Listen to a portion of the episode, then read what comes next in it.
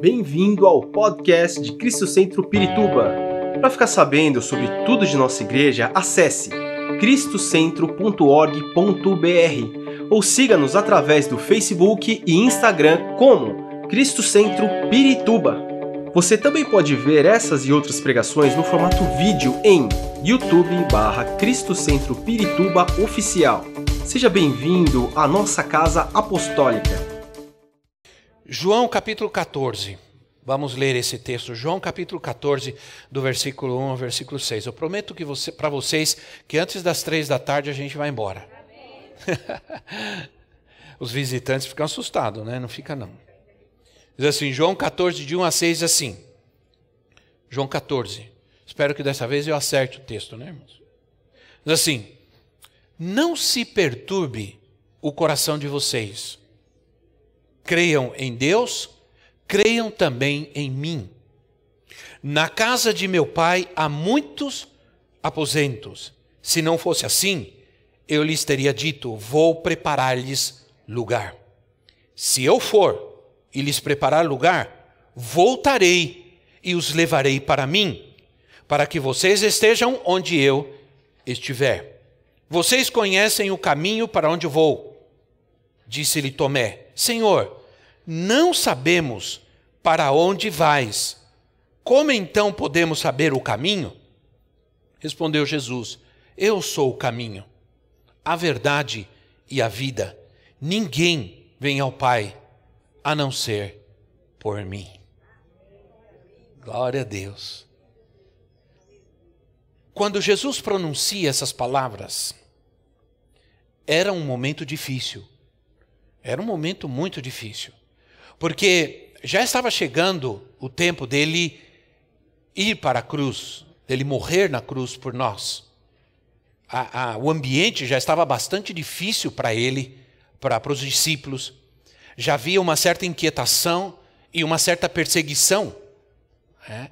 é, a, contra Jesus, por causa do, do que ele ensinava, do, por causa dos seus ensinamentos, das suas pregações.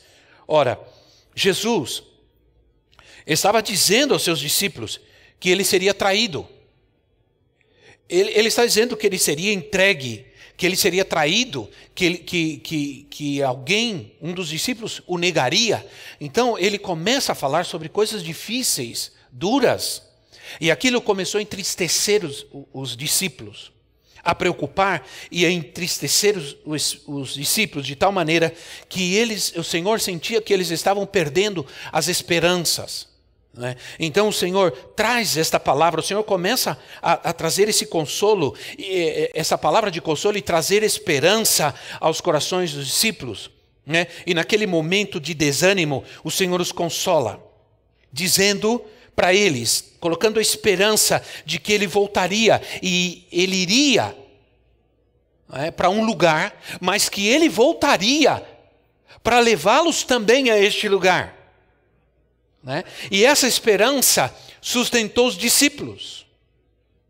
Sustentou os discípulos naquele momento difícil. E sabe de uma coisa? Essas palavras ficaram registradas para que também nos sustentem. Amém, irmãos? Porque nesses tempos difíceis, a gente acha, a gente tem a tendência de pensar que Deus nos abandonou e Ele nos abandonou não nos abandonou nunca. É? Essa promessa de que Ele voltará para nos levar ao lugar em que Ele foi, ela continua vigente para nós hoje. Afinal, Ele não voltou ainda. Se Ele disse que voltará, Ele não voltou ainda. Jesus sabia que toda aquela situação difícil que eles estavam passando naquele momento, porque havia, além de, além do contexto social, econômico, político daquela época, era muito difícil, não diferente daquele que nós estamos vivendo hoje. Era um tempo terrível. Né? Muitas incertezas é, é, economicamente, o povo estava escravizado, o povo estava dominado, havia um domínio, um controle, ameaça. Né? Era terrível o ambiente daquela época. Além do mais, viver assim, sem nenhum tipo de esperança. Aí vem o Salvador e traz palavra de vida, e traz palavra de conforto, e de, de repente ele começa a dizer que ele vai morrer, que ele vai ser entregue, que ele vai embora. E os discípulos começaram a ficar uh, tristes e desesperados. E o Senhor disse: Não perturbem o coração de vocês. Eu vou sim, mas eu vou voltar e sabe de uma coisa? Eu vou levar vocês para o lugar onde eu vou. É simples. Né? Então, Jesus sabia que a vida dos discípulos viraria ainda de cabeça para baixo. Se estava difícil, ficaria pior. Porque seriam perseguidos, né? seriam mortos. Então ele diz para eles, nesses momentos de, nesses momentos de incertezas, que eles deveriam fazer uma coisa: eles deveriam crer e confiar em Deus. Diga comigo, crer e confiar. Ora, Salmos 40, 141, Salmos, livro de Salmos 141, versículo 8. 141, 8 diz assim: Mas os meus olhos estão fixos em ti, ó soberano Senhor em ti me refugio, não me entregues à morte. Em ti eu me refugio. Os meus olhos estão fixos em ti, Senhor. Salmo 141, 8. Crer, algumas vezes, irmãos, tem sim a ver com aceitar algumas coisas que nós não podemos que nós não podemos compreender plenamente. Há certas coisas que a gente não consegue, eh, a nossa mente é limitada para entender certas coisas que são tão complexas e tão difíceis. Como nós podemos entender plenamente o tempo em que nós estamos vivendo? Como nós podemos entender plenamente como um vírus, um vírus que é algo microscópico, algo eh, meu Deus, como podemos entender que esse vírus seja capaz de mobilizar, de parar o mundo inteiro. O que aconteceu no mundo nesses dias nos mostra, meus irmãos, deveria mostrar para nós que tudo pode acontecer. E que realmente, em algum momento, há tanta fragilidade nesse mundo que um vírus pode destruir tudo. Um vírus microscópico, não é uma bomba atômica. Não é um exército imenso, não, é um vírus. Há imagens, às vezes, há uma imagem que outro dia eu vi que é assustadora, por isso que a gente tem que tomar cuidado com a internet. Se você ficar vendo internet toda hora, vai dormir vendo internet, acorda vendo internet, você, irmãos, vai encher sua mente, seu coração, sua alma e perturbação. Porque tem muita perturbação na internet hoje. Sim ou não? Muita perturbação. As pessoas estão. Às vezes a gente coloca alguma coisa assim, bem, é, bem rara, bem assim, sem, sem, muita importância, e 300 mil pessoas vêm. Aí você coloca uma palavra de Deus, uma oração, quatro vêm. Já percebeu isso? As pessoas adoram ficar vendo coisas bizarras, loucas, coisas malucas. E não dão muita importância àquilo que é realmente importante. Por quê? Porque a internet é, é, perigosa, porque ela começa a encher o coração da gente de coisas. E eu estava vendo uma imagem, vocês viram a imagem? Sai para a rua e é o que você vai ver, cheio da imagenzinha do vírus, assim, por todo lado. Então alguém vê aquilo lá, já está assustado, não sai mais na rua. Porque vai falar, meu Deus, o vírus está no ar, e a gente. E ficam dizendo para ele, toma cuidado, o vírus está no ar. E, e não está, irmão, não é assim. Estão enchendo a gente de medo e de temor. E às vezes o medo e o temor, no, nós não pegamos o vírus, mas outras doenças começam a atacar a vida da gente, o corpo da gente. Aí as pessoas começam a sentir problema no coração, no pulmão, no, e não tem nada. Outro dia alguém foi para o hospital correndo porque estava teve um probleminha, sentiu dor de cabeça, uma febrezinha, correu e começou a sentir falta de ar, falta de ar. E os médicos disseram: você não tem nada, você não tem nada. E não, mas eu não estou sentindo ar. Não, você não tem. Respira, você não tem nada. Você está com medo. Então, minha gente, crer muitas vezes é aceitar aquilo que não podemos compreender plenamente, né? Como podemos compreender, irmãos, tantas perdas que tivemos, sim ou não? De perdas de gente querida. É, eu perguntaria para você: será que se não tivesse o Covid, não teria morrido Fulano, Ciclano, meu pai, minha mãe, esse, aquele? Será? Eu eu, sinceramente, não acredito. Eu acredito que as pessoas que o Senhor levou, levou porque era tempo. Não foi porque um vírus. O vírus foi uma consequência. O vírus foi porque quando a gente for morrer, nós vamos morrer, de, não vamos morrer diferente de ninguém. Vamos morrer de morte morrida. Esperamos que mor morramos de morte morrida e não de morte matada ou acidentada. Mas a verdade, eu, não se preocupe que eu não vou ficar falando sobre isso o tempo todo e ninguém vai sair daqui assustado. Mas a verdade, meus irmãos, é que nós estamos diante de uma realidade, sim ou não? Uma realidade que nós estamos enfrentando, de que as pessoas que o Senhor levou, levou porque Ele levou, não porque um vírus matou. Eu creio assim. Era o tempo de Deus. Agora, nós estamos aqui. É porque não chegou nosso tempo ainda, glória a Deus. É? Nós estamos aqui e Deus ainda tem grandes coisas para nós. Aleluia, eu creio. Minha gente, olha, crer em Jesus é crer em Deus. Jesus diz: creia em Deus, mas creiam também em mim. Não se pode crer em Deus sem Jesus. E nem se pode crer em Jesus sem saber que Ele é Deus. Então ele começa dizendo: Não se turbe o vosso coração. Como é bom ouvir de Deus, porque ouvir de alguém, olha, fique calmo, fique tranquilo, não se, não se assuste. É uma coisa, mas quando você ouve do Senhor, não se turbe o vosso coração. Né?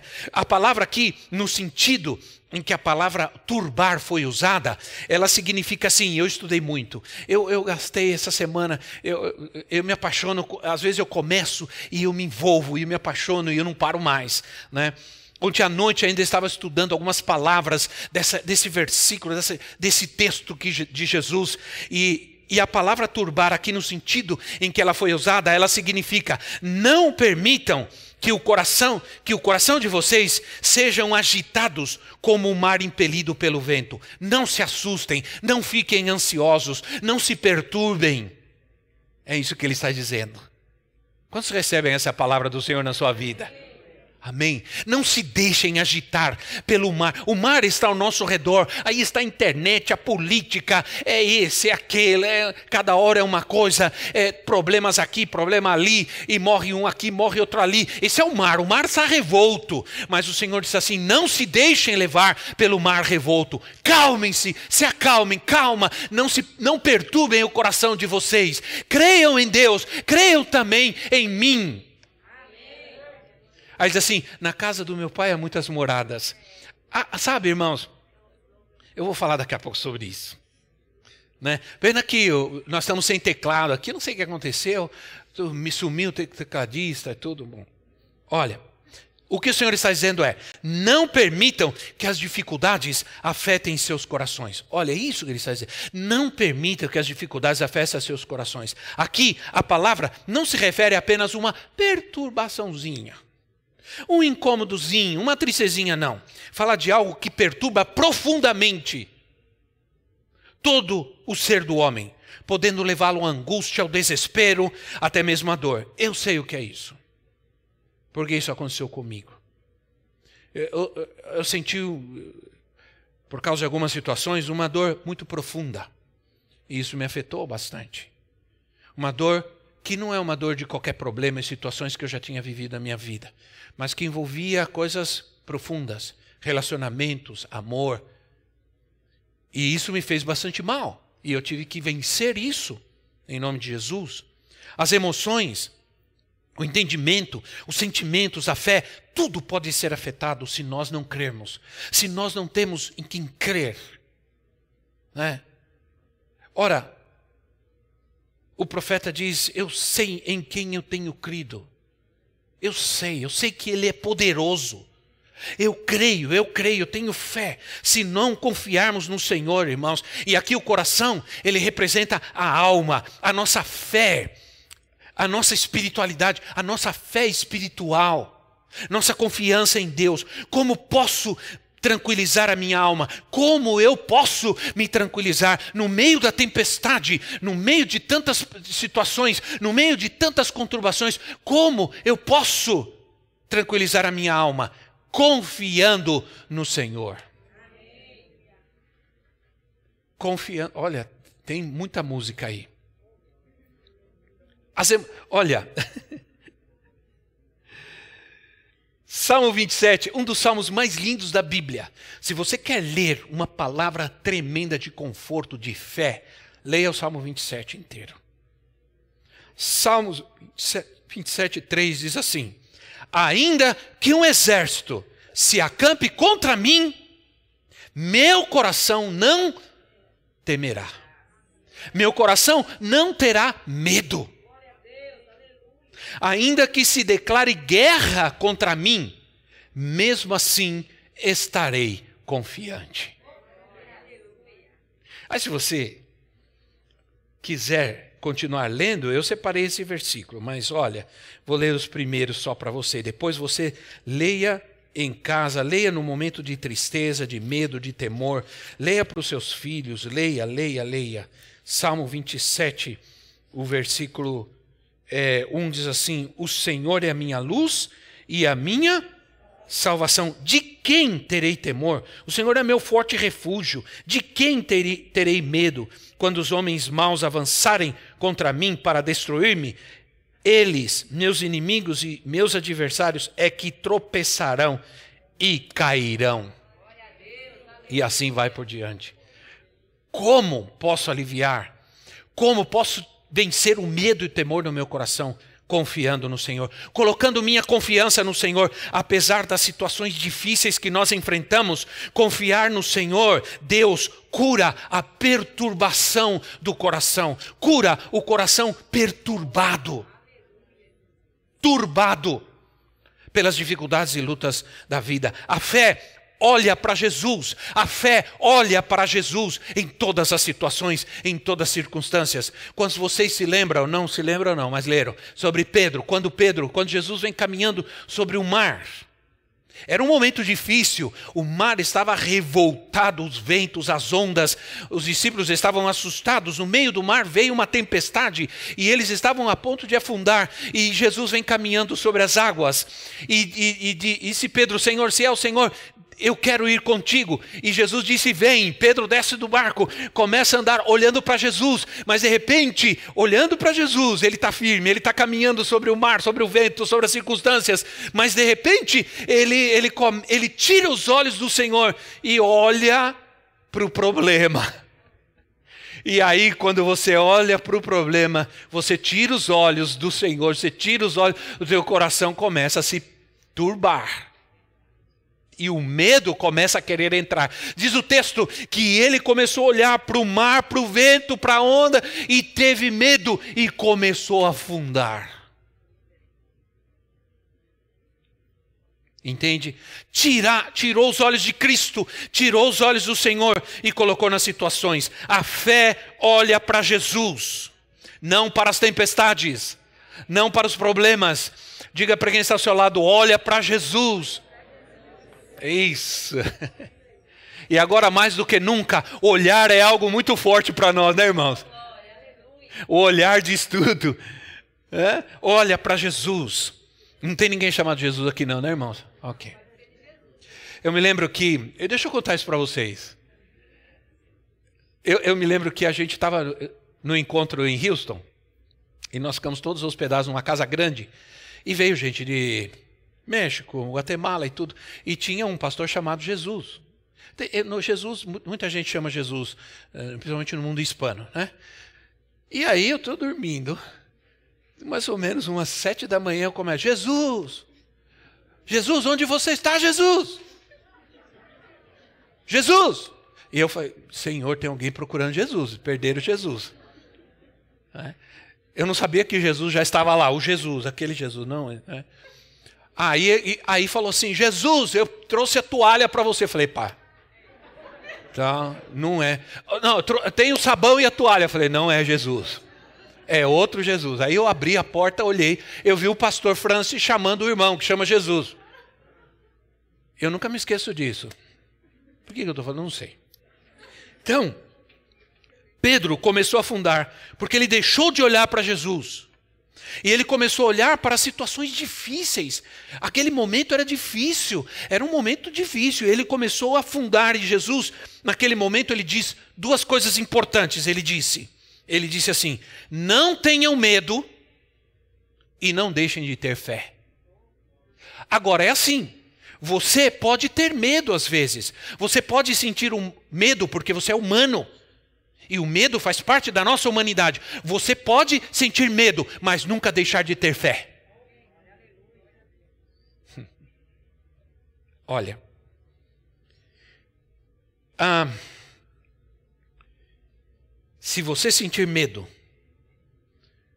sinta medo, mas não deixe de ter fé. Aí o Senhor diz assim: Não se turbe o vosso coração, na casa do meu pai há muitas moradas. Algumas versões diz moradas, a NVI diz é, aposento, e algumas diz mansões. Apesar de todas as interpretações, não cabe aqui nenhuma discussão, porque vamos nos ater à literalidade do texto da palavra. Isso é muito importante. Jesus diz: Na casa do meu pai há muitos aposentos, muitas moradas. Alguns dizem que aqui a casa do pai é a igreja. Ele está se referindo à igreja que seria edificada e a, ela seria a morada, é, a, a, ela seria a casa do pai. Na casa do meu pai há muitas moradas. Isso é, na igreja tem muito lugar, cabe muita gente.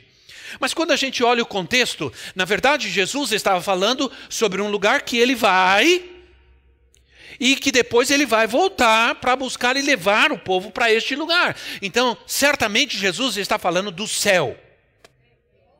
Agora nós entramos no céu, porque nós vamos entender que o céu é um lugar. O céu é um lugar. Olha, a gente, quando a gente, é, na nossa juventude, a gente cantava assim.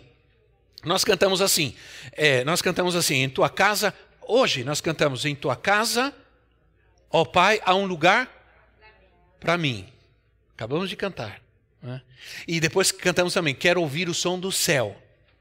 Estamos falando de um lugar físico, real. Eu não tenho tempo para dar um estudo sobre o céu, gostaria muito, porque eu estudei essa semana sobre o céu. Apesar de todas as interpretações, temos que entender que aqui Jesus está falando no céu como a casa do Pai, um lugar onde está o seu trono, um lugar onde estão os anjos, né? o lugar onde, estão as, onde está a multidão dos santos. O céu é nossa pátria, nosso destino. Caminhamos não para a morte, caminhamos para o céu. O céu é nosso destino. O céu é o meu destino, é o seu destino. O céu é o nosso destino. Nós estamos indo para lá. Não é algo incerto. A gente canta. Eu, outro dia eu ouvi uma música aí de alguém. Eu vou morar no céu. Né? Eu vou morar no céu. Eu dizia, eu também. Me espera lá que eu, quando eu era criança a gente cantava, eu vou morar no céu, eu, quando eu chegar lá no céu, quando você chegar lá no céu, esse hino é meio assustador, porque ele mata as pessoas primeiro que a gente, né? Ele diz assim, quando você for para o céu e você chegar lá, avisa que eu vou chegar também. Lembra disso? Eu não gostava muito de cantar, não. Né? Então, ora, o céu é o nosso lar. Porque ele voltará para nos buscar e nos levará para algum lugar. E nós não vamos ficar vagueando por aí.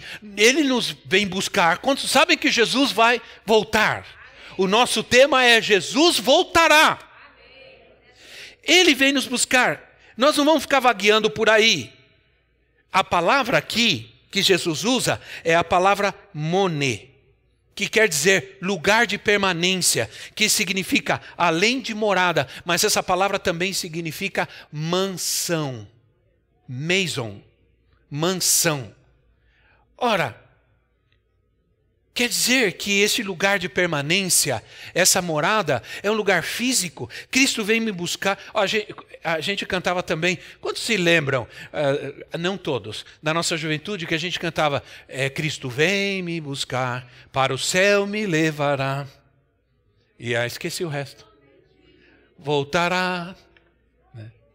Oh glória, aleluia. Maranata, Maranata, vem Jesus. Eh, não tem como nos lembrarmos dessas coisas que fizeram parte da nossa vida, que encheram o nosso coração de esperança e de certeza.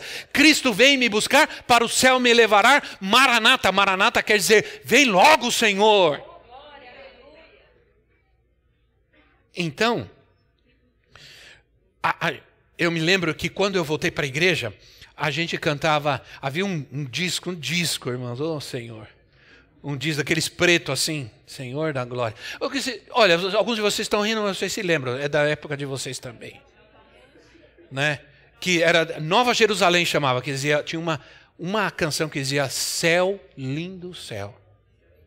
Céu, lindo céu, céu, lindo céu, as mansões celestiais. Das por... Você sabe, tá vendo? Você também ouviu. Nesse mundo, nós somos estrangeiros. Nesse mundo, nós somos estrangeiros. Eu creio que estamos vivendo tempos muito especiais. Eu creio. Por quê? Porque nunca eu falei sobre isso e agora estou falando. E quero falar muito sobre o céu. Eu sempre pensei que seria um tema sobre estudo bíblico, para estudo bíblico, mas nós precisamos ser, outra vez, nós vamos nos encher de esperança outra vez e de certeza que nós temos um lar e esse lar é no céu e é um lugar físico, não é um lugar fantasmagórico, cheio de fantasminhas ou cheio de zumbi que vai andar assim. Não. É um lugar físico, nós vamos viver num lugar, nós vamos ter vida neste lugar. Lá não vai ter dor, não vai ter choro. Lá eu vou reconhecer você, ô oh, irmão querido, glória a Deus.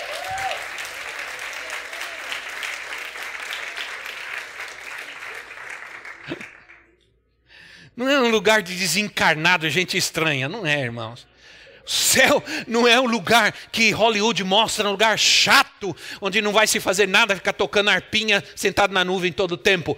Todos esses mitos não existem. O céu é um lugar de verdade. Nós vamos nos relacionar, vamos viver com Cristo, vamos comer, vamos beber, vamos viver.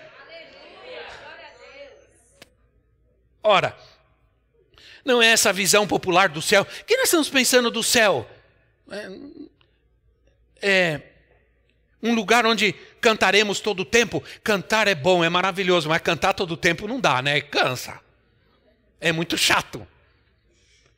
Um lugar cheio de nuvens. Eu me lembro, meu filho menor, o Gabriel, ele sempre, ele sempre perguntava coisas para nós. Sabe aquela criança que sempre pergunta coisas difíceis?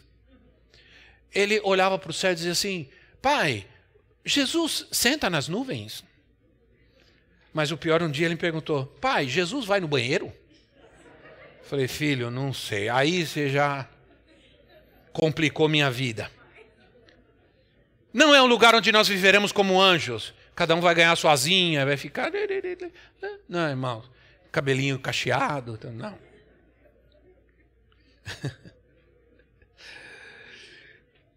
Não é um lugar chato. Não é um lugar místico. É, eu gostaria de poder saber muito mais coisas sobre o céu. Não sabemos muito, mas às vezes a imagem que se tem por aí não é verdadeira. Não é. Não é assim que retrata o céu a Bíblia. O relacionamento mais importante que nós teremos no céu é com o nosso Senhor. Nós vamos nos relacionar entre nós, nós vamos ter comunhão ainda entre nós, mas vamos ter comunhão com o Pai, com o Filho e Espírito Santo, num relacionamento perfeito e para sempre. Ora, Apocalipse capítulo 21, versículo 3. Apocalipse 21, 3 assim: Ouvi uma forte voz que vinha do trono e dizia: Agora o tabernáculo de Deus está com os homens, com os quais ele viverá. Eles serão os seus povos, o próprio Deus estará com eles e será o seu Deus. De onde ouviu essa voz? Do céu. Eles estarão com seu Deus e o seu Deus estará com eles. Por fim, Jesus assim: Eu vou preparar lugar e voltarei. Eu vou preparar lugar e voltarei. Eu sei que eu vou morar no céu, seja onde for o céu. Por mais que eu tente pensar de forma diferente, não consigo, porque isso foi colocado em mim desde criança, desde criança. É. Quando Jesus disse isso, essas palavras encheram o coração dos discípulos de esperança. É principalmente depois da sua ressurreição. Por quê? Porque Jesus, Jesus disse, eu vou morrer e vou, mas vou ressuscitar. E, e, isso, por um tempo, gerou dúvida.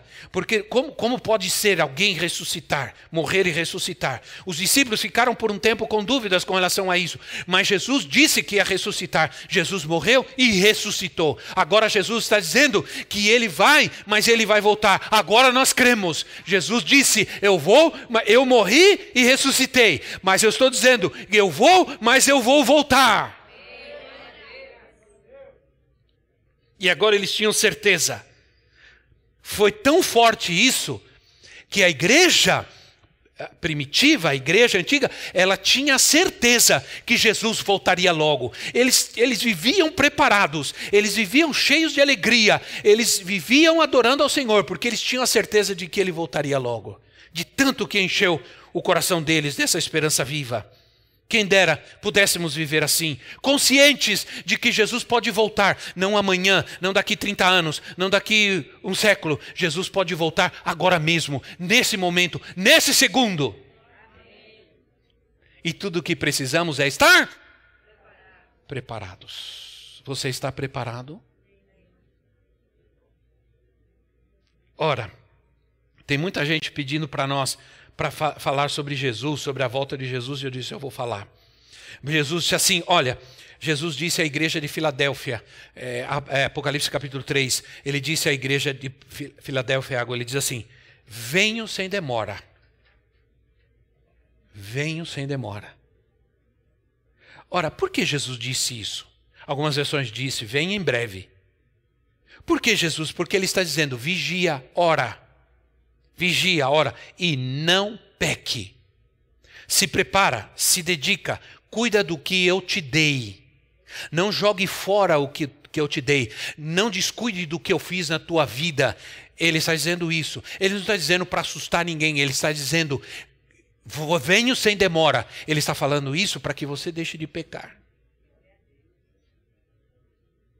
Jesus disse aos seus discípulos: Para onde eu vou, vocês conhecem o caminho. Aí Tomé disse assim: Não, Senhor, nós nem sabemos para onde o Senhor vai. Como é que nós vamos saber o caminho? É? Não sabemos nem para onde o Senhor vai, como é que sabemos o caminho? E Jesus então diz: Eu sou o caminho. Jesus só provocou ele para ele perguntar qual é o caminho. Ele disse: Eu sou o caminho. Ninguém vai para o céu, ninguém vai para o céu sem Jesus. Ele é o caminho para o céu. Não é nenhuma religião, nenhuma filosofia, nenhuma pessoa, ou melhor, é uma pessoa, é Jesus, mas não é nenhum, nenhuma prática, nenhuma obra. Ora, sem um caminho não se vai a lugar nenhum, não é verdade? Sem um caminho não se vai a lugar nenhum, não se avança. Quantos de vocês estão no caminho? Amém? Não fora do caminho. Cuidado. Ora, Jesus é o caminho para os lugares celestiais. Ele é o caminho para as moradas que estão preparadas por eles, para as mansões celestiais. Quero te dizer algo que veio a mim quando eu li sobre isso, e com isso que eu vou terminar. Jesus disse: Vou para um lugar, vai ter que ser você mesmo, Marcelo. Né? Ora, não, não está certo isso, né? Não está certo isso. Como é que vai ter que você. Não, senhor, vai lá, Marcelo, manda bala porque você é bom. Você pode. Né? Ora, ele ressuscitou. Olha, eu quero passar isso para você. Jesus disse: Vou para um lugar, mas volto, para que vocês também vão para lá. Mas Jesus vai primeiro. Ele foi primeiro.